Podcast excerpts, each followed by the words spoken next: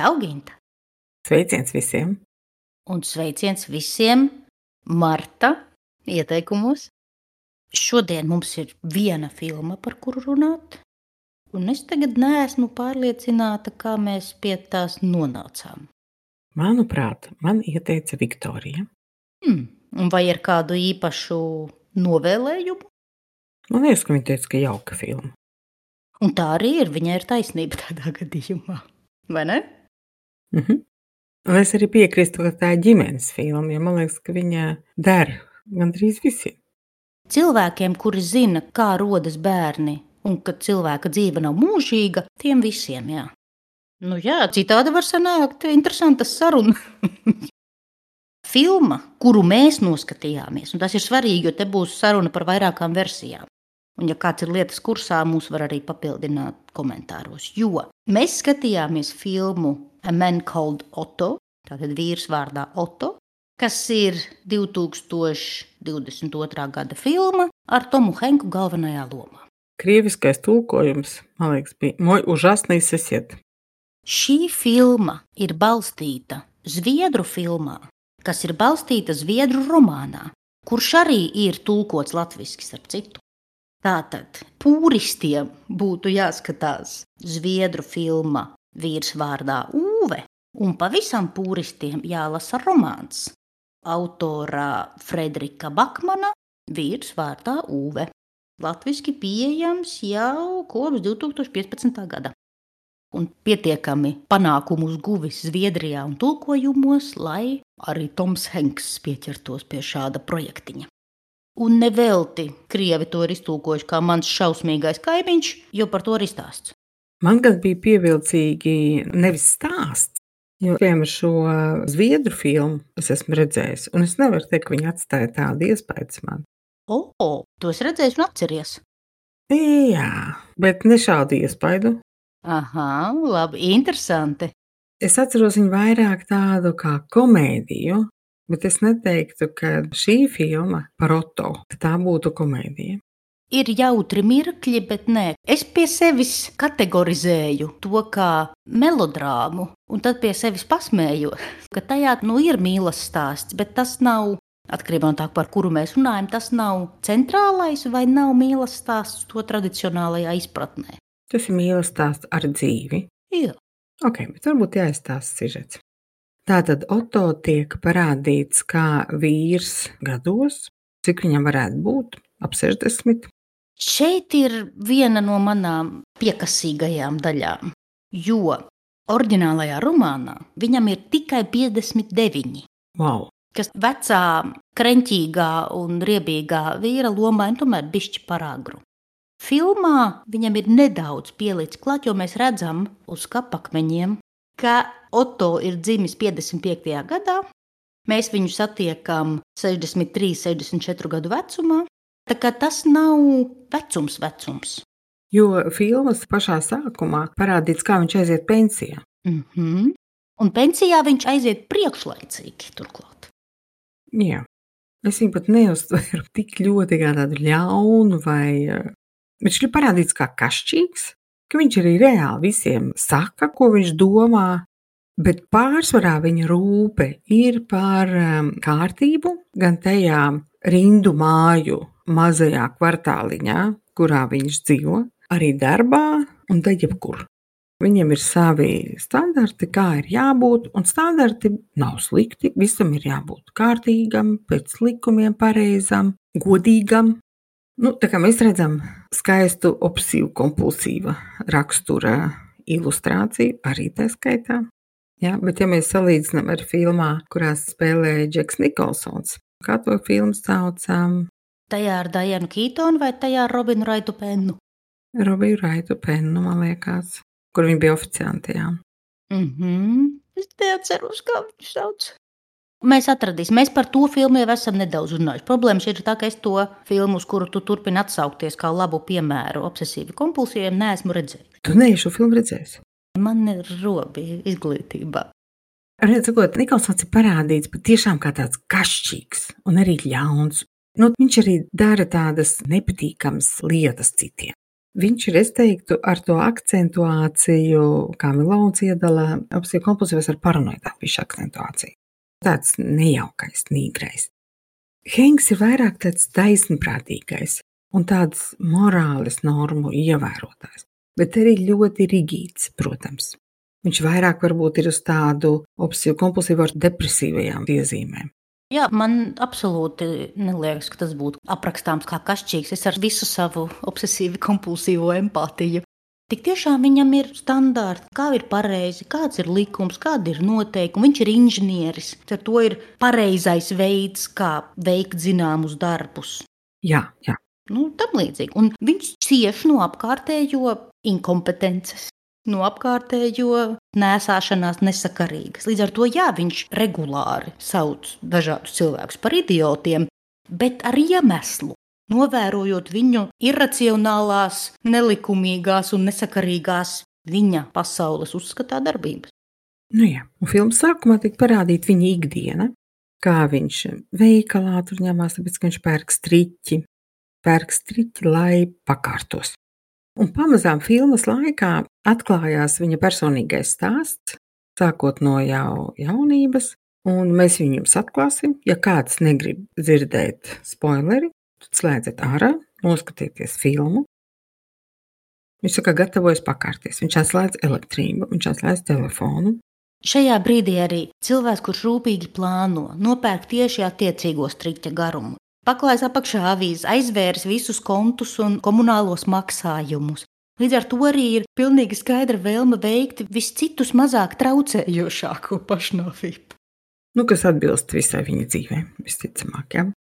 Nu, lūk, un pagalmā sākās jēzga, jo tur iebrauc tieši pretī viņa mājiņai ģimene jauna meksikāņi. Sieviete Marisola, jauna, kas ir stāvoklī, viņiem jau ir divas meitiņas ar savu vīru, Un kāpēc es saku ar savu vīru? Tāpēc, kad vīrs aiziet mums bišķi ēnā, bet Marija Sola kļūst par līdzvērtīgu aktīvu spēlētāju.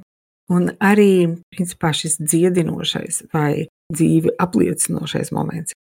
Viņu attiecībās sākās šī transformācija.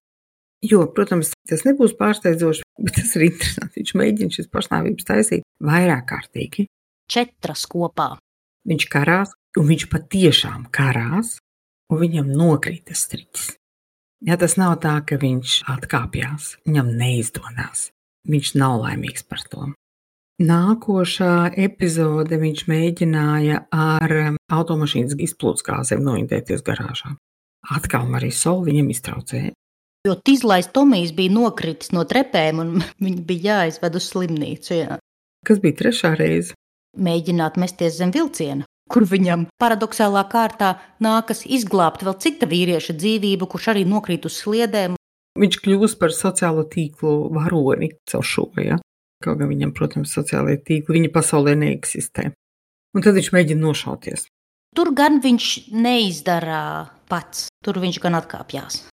Jā, jā. Tagad man liekas, tā filma tik bagātīga, ka es pat nezinu visas nianses, kā pastāstīt. Ja? Jo viņam ir intensīvākas attiecības ar Marisolu, un ar viņu nevar būt neintensīvas attiecības. Jo viņa ir emocionāla, temperamentīga, dzīve apliecinoša, arī gudra, pietiekami, un nav idiote, henka prāta, kaut varētu būt. Jo viņa diezgan arī tāda, nu, haotiska, varētu teikt. Viņš viņai māca mašīnu braukt, pamazām pieskata meitenes, un pateicoties viņai, patiešām viņš sāk kā, atgriezties dzīvē, Jo iemesls, kāpēc viņš grib veikt pašnāvību un kāpēc tu saki atgriezties dzīvē, kāpēc viņš ir aizgājis no dzīves, ir tas, ka sešus mēnešus iepriekš no vēža ir mirusi viņa sieva, viņa mūža mīlestība. Sonja.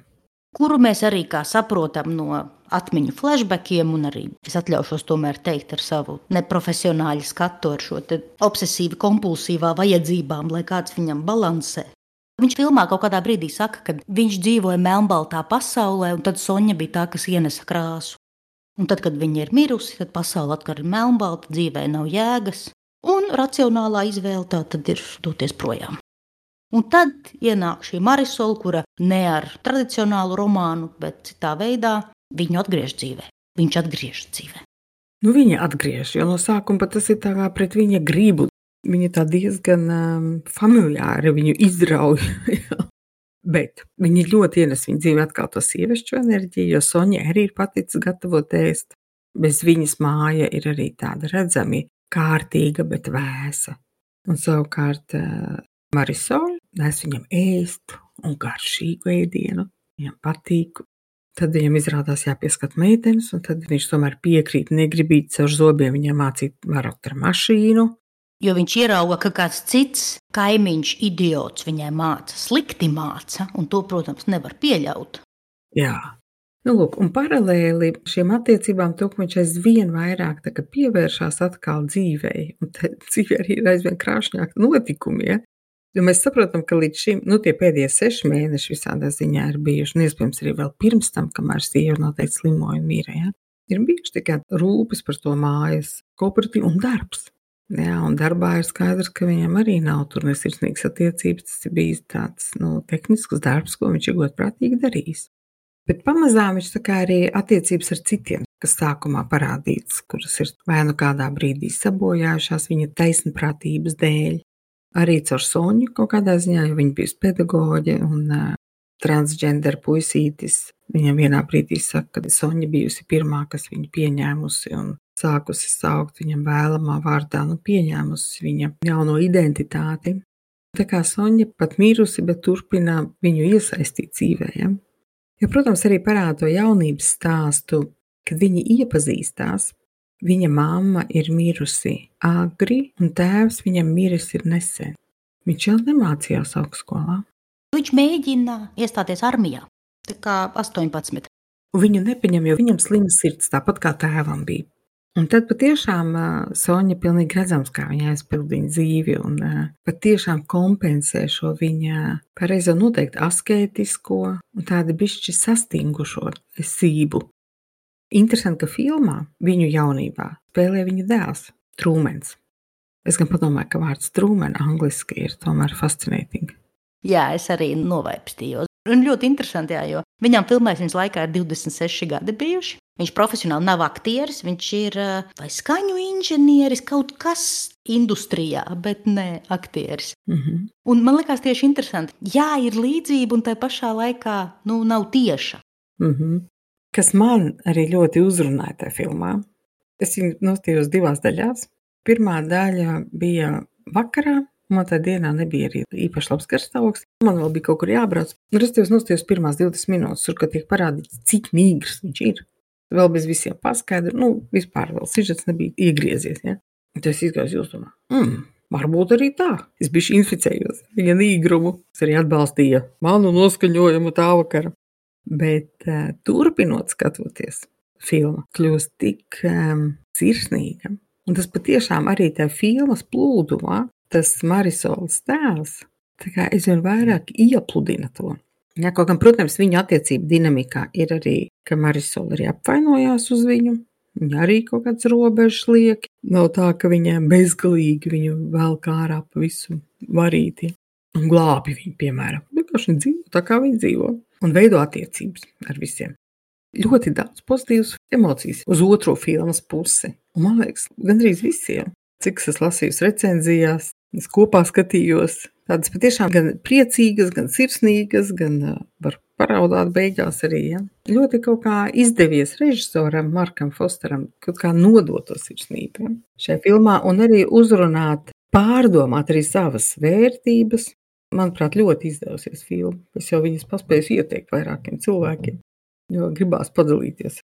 Piekrītu. Es priekš sevis nodefinēju, ka priekš manis šī filma varbūt arī bija vienkārši ļoti ilgs laiks pagājis, līdz es kaut ko līdzīgi patīkamu noskatījos, bet es arī gan paraudāju, gan papriecājos, un beigās par asarēnām actiņām, nu kā pēc tādas labas emocionālas vingrošanas. Mm -hmm.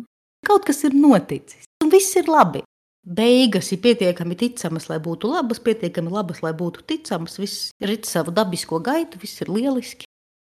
Vienīgais, ko es varu pateikt, man nāca prātā paralēles ar multfilmu ap augšu, kur mēs esam pieminējuši. Mm -hmm. Es pagājušās vasaras seminārā rādīju tās pirmās desmit šīs multfilmas minūtes, kurās tika izstāstīta copy-paste. arī vecs vīrs. Un vēl, ko mēs nepieminējām, kad viņi dzīvojuši divatā, jo Sonja pazaudēja bērnu, viņi gaidīja bērnu. Un viņa pazaudēja bērnu autobusa avārijas laikā. Viņa palika uz invalīdu ratiņiem. Un šajā aparī bija arī pāris, kas ļoti dzīvo kā cimds ar roku, gaida bērniņu, diemžēl tas nenotiek. Bet viņi turpina dzīvot tādā saskaņā kopā. Un pēc tam paliek šis eh, vecais vīrs viens pats, un arī paliek nīgrs bez viņas. Ja? Un tad viņš dodas šeit ceļojumā, piepildīt viņa kopīgo jaunības sapni. Tālāk jau, kā jau multfilmā, tur visa darbība ir izcīnās ap kaut ko citu, ja? ap šo ceļojumu uz tādu nereālu vietu, iespējams, meklēt nereālu dzīvnieku. Jā, ļoti atgādināja. Man vienīgā piekasīšanās sižetam ir tieši šī traģiskā daļa vai dramatiskā, kas man liekas, nu, tomēr nedaudz par daudz. Varēja būt arī mierīgāk. Tur redz, viņš ir bārenis. Tēvs viņam arī nomirst, ka viņš ir jauns. Skaidrs, ka tās attiecības ir bijušas attālināts. Tālāk viņš satiek savu dzīves mīlestību, tad viņa iekļūst avārijā, zaudē bērniņu, viņa paliek ratiņkrēslā. Nu, priekš kam tam bija jābūt visam tik ļoti kaut kādam tur šaušalīgam? Viņš būtu varējis būt pilnīgi tas pats cilvēks, nonācis tajā pašā situācijā, kā mēs viņu satiekam, ar krietni mazāk dramatisku iepriekšējo trajektoriju. Un tā kā tas likās, nu jau tā kā tomēr. Tā jau filmē ir tierģerkeris, kas spiež ārā asariņas, un tomēr, nu, priekš kam par daudz. Bet, nu, tas tā. Vēl kas ir interesanti, ka zviedru versijā jaunie kaimiņi ir nevis meksikāņi, bet gan irāņi. Mm. Un um, tas, par ko es tev gribēju pajautāt, un tu jau sāki to minēt, kas man liekas, ka mēs abas par to esam padomājušas, robežu jautājumu. Jo redziet, tā galvenā dinamika tomēr ir, ka viņš tiek ievilkts atpakaļ dzīvē pret savu gribu. Sakot Marisolu un sakot citiem, lai taču viņu liek mierā, un cilvēki neliek viņu mierā. Un tas viss beidzas lieliski, bet uh, Nē, nu, varēja beigties tā, ka viņš būtu viņu atšūs fundamentāli un izdarījis to, ko viņš gribēja izdarīt. Ja? Bet neaizmirsīsim, ka viņš seši mēneši kopš sievas nāves. Respektīvi, viņš ir akūtās sērās. Un viņam tas zaudējums ir um, ļoti būtisks. Viņš patiešām ir zaudējis dzīves jēgu, jo viņš ir zaudējis savu animu. Nu, sievietes, kur viņš varēs projicēt savu animu, un kas ir realizējusi šo viņa animas funkciju dzīvē. Viņa patiešām bija viņa dzīves dvēsele. Un kā Džonsons ir rakstījis, un kā viņš uzsver, ja, ka vīrietim arī dzīves jēgas sajūtu dot tieši kontakts ar animu. Ja, jo dzīves jēgu mēs nevaram kognitīvi aizpildīt vai izdomāt, mums viņa ir jāpiedzīvo. Tas vienmēr ir saistīts ar pārdzīvojumu vai piedzīvošanu. Un um, šajā kontekstā mēs, man liekas, nekad neesam arī runājuši par pašnāvībām. Nē, neesam. Šī filma gan ir pārāk sirsnīga no vienas puses, bet varbūt arī pateicoties tam, arī var tādā maigākā veidā parunāt par um, pašnāvībām. Jo, protams, psiholoģiski šis fenomens, nu, fiziski viņš reāli eksistē. Un, um, manuprāt, gandrīz katram cilvēkam ir bijušas šādas domas tādā vai citādā veidā kaut kādā dzīves periodā. Varbūt tas ir bijis bērnībā, par spīti tam, ja, kad es gribu nomirt, lai viņi raud pie manas kapiņa. Ja? Ļoti dažādos izpildījumos. Ja? Bet nu, tomēr lielākā daļai cilvēku ir bijušas šādas domas. Un arī procentuāli tomēr diezgan daudz cilvēki veids pašnāvības mēģinājumus, un no kuriem parasti apmēram viena desmitā daļa ir izdodas. Un um, interesanta tāda socioloģiska dinamika. Revolūciju, karu laikos šis skaits ļoti mazinās. Savukārt, ekonomiskās krīzes laikā šis skaits parasti ļoti pieaug, un jo labklājīgāka valsts, jo vairāk. Durkheim sāka pirmais pētīt pašnāvību kā sociālu fenomenu, kas attiecīgajā brīdī bija revolucionāra. Uh mhm. -huh. Bet joprojām īsti atrast paredzošos faktorus ir sarežģīti. Jo, piemēram, mums ir nu, klasiskais būtu Skandināvija, jo sevišķi Somija, kur tikko atkal ir pasaules laimīgāko iedzīvotāju pirmajā vietā, un tajā pašā laikā ar vienu no augstākajām pašnāvību koeficientiem. Kā tu saki, ir šādi paterni, bet tas nav tik ļoti vienkārši. Jā, statistika rāda, ka lielākoties tie ir vientuļi cilvēki vai no ģimenēm, kurās nav šīs tuvas emocionālās saiknes. Visbiežāk arī tādi cilvēki, kuriem nav bērnu, kuri nav šajā emocionālajā tīklā. Līdz ar to tie kritiskie momenti bieži vien ir dzīves biedra vai bērna nāve, šķiršanās, reizēm arī konflikts ar mīļoto vai tuvāko cilvēku. Arī bankrota draudi. Cilvēks neredz iespēju viņus atrisināt. Ja, un parasti jau psihologi saka, ka tas ir kā sauciens pēc palīdzības. Protams, ja mēs atmetam īpaši visdemonstratīvās pašnāvības, ja, kas ir milzīgs skaits arī, to visbiežāk saskata kā vienīgo izēju no grūtībām, vai ka tas beigs ciešanas. Jā, jo man sauc par sevišķi tas, kur ir skaidrs, ka nu, tiešām ir reāls mēģinājums, nevis ar citiem nolūkiem. Es to nesauktu par nekādu saucienu pēc palīdzības. Man tas liekas visai normāls, saprotams, racionāls lēmums bieži vien. Tad, kad tā kā tu saki, vismaz tā kā cilvēks uztver realitāti, nu, tas ir vienīgā izēja. Un arī tā kā mēs satiekam Oto šai filmā, man tas neliekas nekāds šausmīgs lēmums. Es saprotu, kāpēc viņam tā var likties visai sakarīga ideja. Mm. Jā, tas arī bez tāda traģisma ir pasniegts filmā. Ja? Jā, un es arī padomāju, ka tomēr viens ir pašnāvības domas. Un um, tās cilvēkiem parādās intensīvākā vai mazāk intensīvā veidā, uzmācīgāk vai mazāk uzmācīgi, Jautājums, vai cilvēks viņas spēja arī uztvert tikai kā domas. Un, ja tās ir tikai kā domas, tad um, dažkārt tādās grūtās situācijās tā arī ir situācijas bedre. Caur šīm domām vai caur šādu fantāziju arī notiek šī emocionālā izlāde un sākās tāds, tā kā atspērties no dibena. Sāk pamazām rasties risinājumi un um, izeja. Bet um, jautājums, vai cilvēks sāk plānot, Un es padomāju, vai pašnāvība var būt arī neplānota. Laikam nē, jo tas nav tik vienkārši sev nogalināt. To arī Oto parāda, ka pat tad, ja tu rūpīgi visu izplāno kā kārtīgs obsesīvs kompulsīvs, pat tad vēl visādi nāk idiots sačakarē.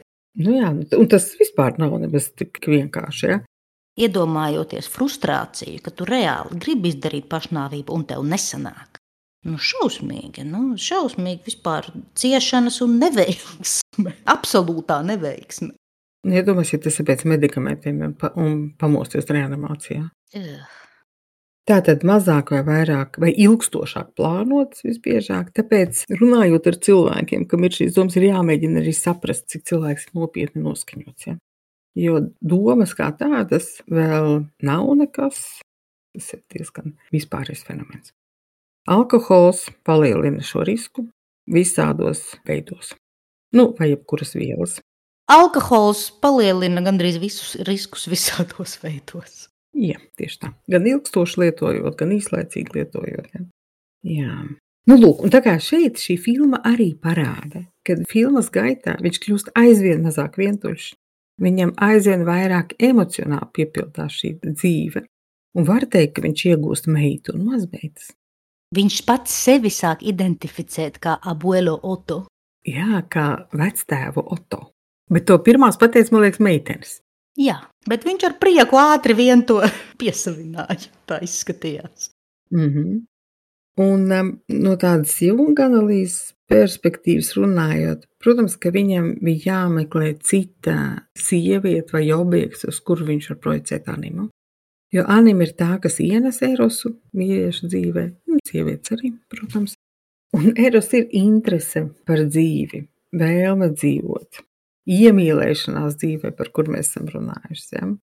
Un viņam parādās šāda sieviete. Un eh, tas arī ir tieši tas, kā Freids apraksta sērošanas mehānismu. Kad mums ir šī piesaista, vai eros jāatsaista no mirušā un jāpiesaista jaunam objektam, citam. Tas tajā filmā parādīja, cik vienā brīdī viņš nav gatavs atdot eh, sievas mantas, un viņš vienā brīdī atļauj Marisolu ar cieņu savākt sievas mantas un atdot. Šis transgender puisis arī atnāk pie viņa dzīvot, jo tēvs viņu ir izmetis no mājām. Tad viņš iegūst vēl kādu, par ko rūpēties, un kas aizpild reāli to viņa mājas telpu. Un kaķītis, un kaķītis, mēs par kaķīti nepateicām. Jo tas arī parādās tikpat uzmācīgi kā Marisola. uzstājīgi nolēma Oto piesavināt. Jā. Jā. Bet tikpat nīgrs kā Oto. Abi atmaigs šajā procesā. Jā, bet izvēle ir vai nomirt ar vecajām vērtībām un palikt tajā, kas ir, vai dzīvot tālāk, mainoties. Un eh, šādās situācijās, ja tu jautāji par robežām, man šis jautājums nebija nevienu brīdi, jo, manuprāt, viņā pašā to bija diezgan grūti atrast. Tam bija jānāk no ārpuses. Un dažkārt mēs palīdzību tiešām saņemam no ārpuses. Es jau esmu runājis attiecībās psihoterapijas procesu, jo Freids teica, ka cilvēks atnāk terapijā, viņam vienmēr atnāk kāda daļa, kas arī pretojās šim procesam. Šī pretestība izmaiņām arī ļoti bieži klātesoša, Jā, tas iekšējais konflikts ir. Un šeit tas ir redzams. Ja? Mēs nezinām, kas tur viņa dvēseles dzīvēs notiek, ja, jo kaut kā daļa vienalga atsaucās. Kaut gan liela, nu, tāda nopietnāka, apzināta daļa negrib šo dzīvi tālāk. Ja. Un ir gatava apķert savas vecās vērtības un savu pagātni, un kopā ar to arī beigt savu dzīvi.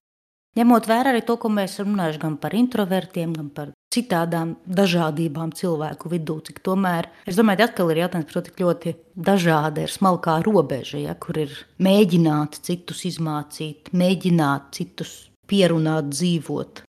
Ar kādām tiesībām no otras puses, kādā sakarā? Nu, tieši tādām pašām tiesībām, kā viņš, eh, viņam neviens nav prasījis uzturēt kārtību šajā kvartālā. Es kaut kur krievu recenzijās lasīju, ka katrā mājā ir viens, divi vai trīs šādi onkas vai tantes, kas ir izdomājuši, ka viņi noteiks un uzturēs kārtību šajā kvartālā. Un pateicoties kuriem ir spuldzītas, ir aizvērti vārtiņi, ir piezvanīts gāzes meistaram. Kāds zina, kā piezvanīt gāzes meistaram? Jā. Jā, no vienas puses tas ir veids, ar kā viņš parāda rūpes un kā viņš prasa dzīvot. Es vēl arī domāju, skatoties šo filmu, cik ļoti Sonja ir līdzsvarojusi viņu. Un, godīgi pateikšu, vienā brīdī padomāju, ka varbūt ir pareizi, ka viņu uz ratiņiem, jo jautājums ir, vai viņš ar viņu arī nav atļāvies būt nīgrs. To mēs nezinām. Viņu daudzajos kopdzīves gados, jo viņa atmiņas, protams, ir idealizētas attiecīgā situācijā. Ja? Interesants moments, ko man arī dzīves biedrs aizrādīja filmas beigās. Ka mēs redzam, daļēji arī tāpēc, ka mums tas, ka viņa nonāk ratiņkrēslā un pavadīja lielāko daļu dzīves ratiņkrēslā, mums tas tiek pateikt diezgan vēlu, un režisors mūs tur uztur neskaidrībā. Bet mēs neredzam Sonju Oto atmiņās pēc tam. Mēs neredzam Sonju vecumā.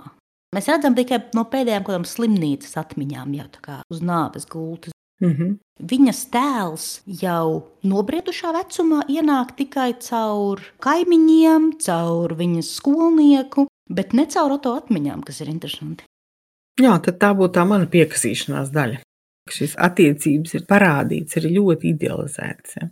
Bet nu, man tas neiztraucēja skatīties filmu nekādā veidā. Vēl, protams, domāju par eh, to, kā mēs veidojam savas eh, vecumdienas jau tagad. Tad es padomāju, tā es uzrakstīju priekšējos vecumdienas vai dzīves, es domāju, bet kopumā, kā mēs savu dzīvi veidojam. Ar to, kā mēs veidojam attiecības, ar to, kā mēs atbildam citiem cilvēkiem, es domāju, tādā lielākā nozīmē. Bet arī katrā miedarbībā.